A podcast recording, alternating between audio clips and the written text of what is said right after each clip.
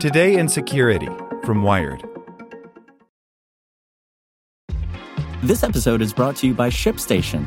You know, some things take a lot of work, like sending little robots to far off distant planets. And just as that's challenging, so too is running a successful e commerce business, especially when there's so much to do. So I want to introduce you all to ShipStation. Now, I love using ShipStation because of its easy to use dashboard, which makes managing orders and printing labels a breeze and super smooth. Oh, and the customer service is just out of this world. It's exactly what you need to help grow your business. Sign up for your free 60-day trial at shipstation.com slash technews. That's shipstation.com slash tech news. This podcast is sponsored by Cloud Optimizer. As a business owner or IT manager, are your cloud investment costs going up and you don't know why? It's time for Cloud Optimizer. As you migrate your business to the cloud, what you're spending and why you're spending it can get a little hazy. But Cloud Optimizer clears up the mystery and puts the cloud to work for you.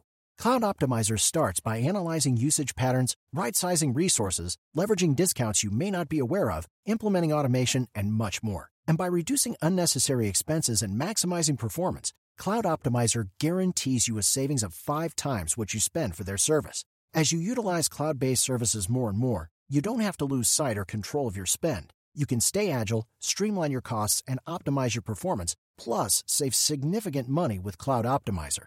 Make the cloud work for you with Cloud Optimizer. Get a free assessment and find out how much you can save by going to cloudoptimizer.com. Go to cloudoptimizer.com for your free assessment. That's cloudoptimizer.com. Today in Security from Wired.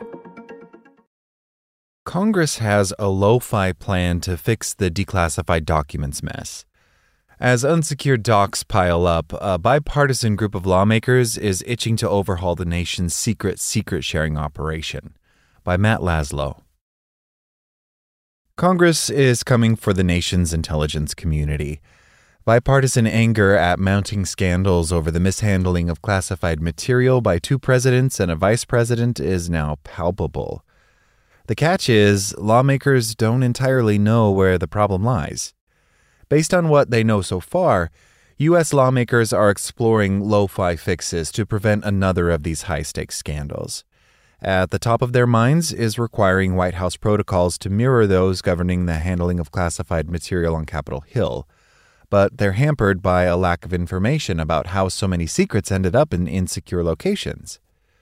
I think the standards that have been applied in Congress clearly didn't apply to the executive branch in terms of handling all this material, says Dick Durbin, the Senate Majority Whip and Illinois Democrat.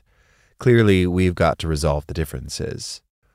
Lawmakers have been, by turns, frustrated and furious since last August when the FBI recovered more than 300 classified documents, including ones marked top secret, at former President Donald Trump's Mar a Lago home, a discovery that resulted in a special counsel investigation.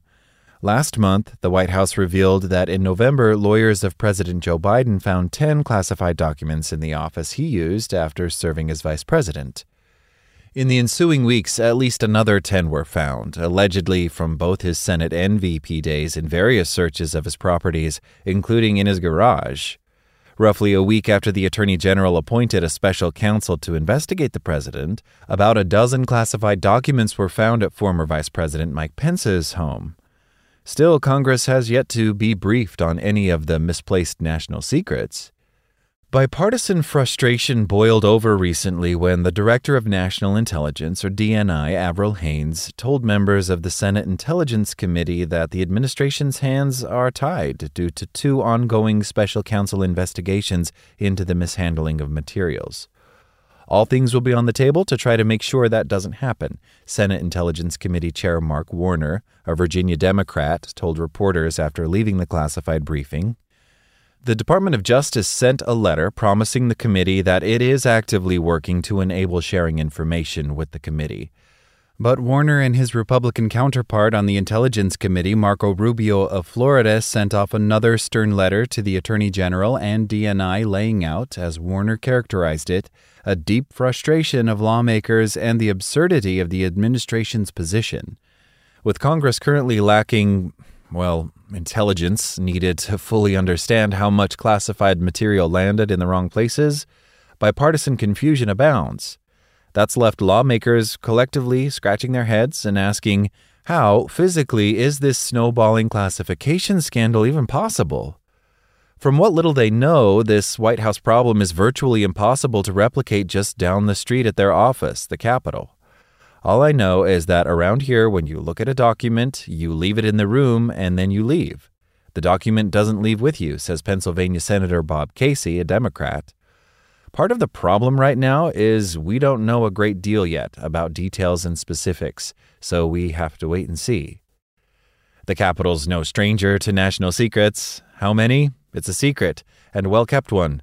Unless an administration official or military officer brings sensitive materials locked in a thin protective case to present to lawmakers, classified documents don't leave the Capitol grounds. Officers stand guard outside the secure rooms they're stored in. IDs are checked. Presidents can send a liaison to Intelligence Committee hearings, but if a high ranking government official shows up without being formally invited, Senate Intelligence Committee rules demand they be turned away. To view sensitive materials, policymakers first must turn over all electronics, phones, tablets, or anything else with Wi Fi, Bluetooth, or cellular capabilities before entering a SCIF. those sensitive compartmented information facilities boast being impenetrable to spies and hackers. Note taking is allowed, but notes don't leave the room. A clerk even maintains a classified calendar on behalf of each committee member that stays vaulted in the secret rooms. Pictures and photocopies aren't just forbidden, lawmakers wouldn't dare consider either.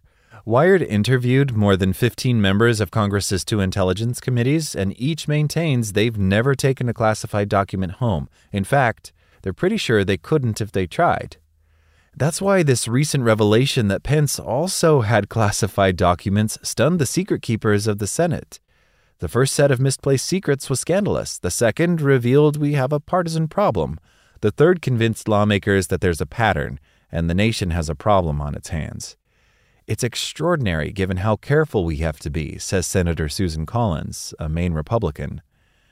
To grasp why the mishandling of classified materials troubles Congress so completely, it's important to understand the culture of Capitol Hill. Besides questions of war and peace, or the weightiness of an impeachment trial, where senators are also forced to surrender their electronics before sitting as the jury, there's nothing that ties politicians in knots more than classified information. They speak publicly for a living, so the anxiety over accidentally saying something that's officially a state secret is understandable. The fear and trepidation over accidentally letting a secret slip is also hammered into lawmakers' intelligence staffers, who handle the classified material as further protection against absent minded members of Congress. To get a security clearance, these staffers undergo purposefully intimidating, invasive, and multi stepped background checks conducted by either the Pentagon or FBI, and sometimes both. Even after being cleared, new hires are forbidden to start until they sign a non disclosure agreement, effectively sealing their lips for life. Only certain staffers are allowed to possess classified information in the Capitol. Usually, they keep it in our Intelligence Committee and they walk around with a locked bag that has them in them, says Rubio, the vice chair of the Senate Intelligence Committee, so you can't make a photocopy and send it to you as an attachment in email. When it comes to viewing America's secrets, even leaders at the Capitol don't get special access.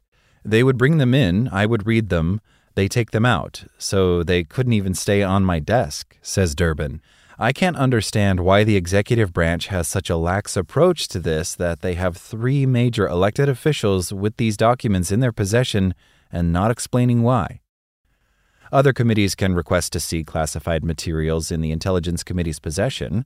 If the request is approved by the select panel, the materials are ferried under lock and key to other lawmakers with a stern warning. Such materials shall be accompanied by a verbal or written notice to the recipients advising of the responsibility to protect such materials. Each night, sensitive materials must be returned to a secure SCIF. A written record of the secret's travels is required. That's why the confusion at the Capitol is so bipartisan these days. How does one misplace such a sensitive document, let alone batches of them? I don't know how you actually do that. That's the question. But we're talking about the president and vice president, and that's a little different, says Republican Senator Lindsey Graham of South Carolina, the top Republican on the Judiciary Committee. I don't know. I don't know. Restrictions are so tight that Rubio doesn't even believe news stories claiming classified documents were found dating back to Biden's Senate days. He calls those reports puzzling. I've heard that in the media. It's never been confirmed to me. That one would be bizarre, Rubio says. So, frankly, I don't know on the Senate piece how that could be possible. The other perplexing thing is the technology employed by the Capitol is widespread in Washington, especially the secure rooms used to protect the materials. The Situation Room is a SCIF. There's SCIFs in the military, there's SCIFs in the FBI, says Representative Mike Quigley of Illinois. I can't explain. There's no excuse for it. There's no excuse for mishandling documents ever. A Democrat who teaches a course at the University of Chicago called Contemporary U.S. Intelligence, Quigley says the scandal reveals a cavalier attitude in the executive branch that's unacceptable. As Quigley points out, classified materials are securely handled by agencies all around the U.S., far beyond the Beltway. The FBI shares sensitive intel with the local police departments from coast to coast. Classified documents are also housed in some academic institutions, and Quigley says some documents are shared with the private sector, like military contractors. In short, this appears to be an executive branch problem, and he wants Congress to be bullish as it moves to rein in the White House's willy nilly handling of classified materials. Of course, we have to because we're the ones who do laws and allow people to have classified information, Quigley says. The numerous security procedures at the Capitol are in place to keep lawmakers from doing exactly what Biden, Trump, and Pence did. It seems to be working. There's a reason we have classification, Warner told reporters at the Capitol. Maybe we overclassify, but unless the rules change, you've got to.